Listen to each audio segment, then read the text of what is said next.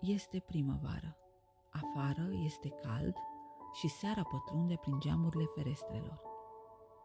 Alina se pregătește să se culce mai devreme, deoarece a auzit că în această noapte sfântă a învierii, Dumnezeu împreună cu îngerii lui coboară pe pământ și fiecărui copil cu minte care ascultă de poruncile date de el îi îndeplinește o dorință și va avea și numele scris în cartea de aur a vieții.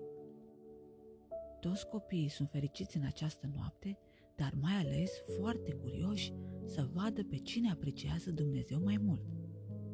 Și se mai spune că el vine cu înfățișare de porumbel alb.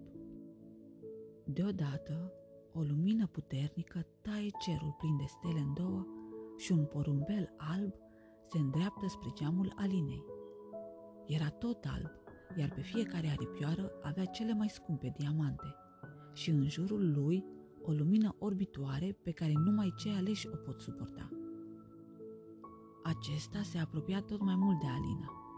Ea a deschis geamul, iar el a intrat, a binecuvântat-o împreună cu toată casa ei și a întrebat-o care îi este cea mai mare dorință. Alina i-a spus că ar dori să se însănătoșească grabnic verișoara aflată în vizită și nu a fost nevoie decât de o singură bătaie a aripilor lui luminoase și porumbelul i-a pus în palmă trei picături de apă spunându-i Picăturile din mâna ta sunt apă vie. Dimineața să-i dai fetiței bolnave aceste picături să le bea și din acea clipă ea se va face bine. Apoi porumbelul zbură mai departe, lăsând în urma lui un fum subțire care mirosea a tămâie. Nu după mult timp, lumina soarelui început să-i mângâie obrajii Alinei și ea se trezi aducându-și aminte de ceea ce trebuia să facă.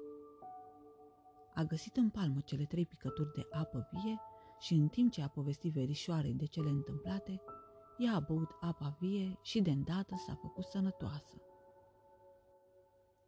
Oricine poate învia odată cu Hristos Mântuitorul nostru dacă îl iubește și îl ascultă.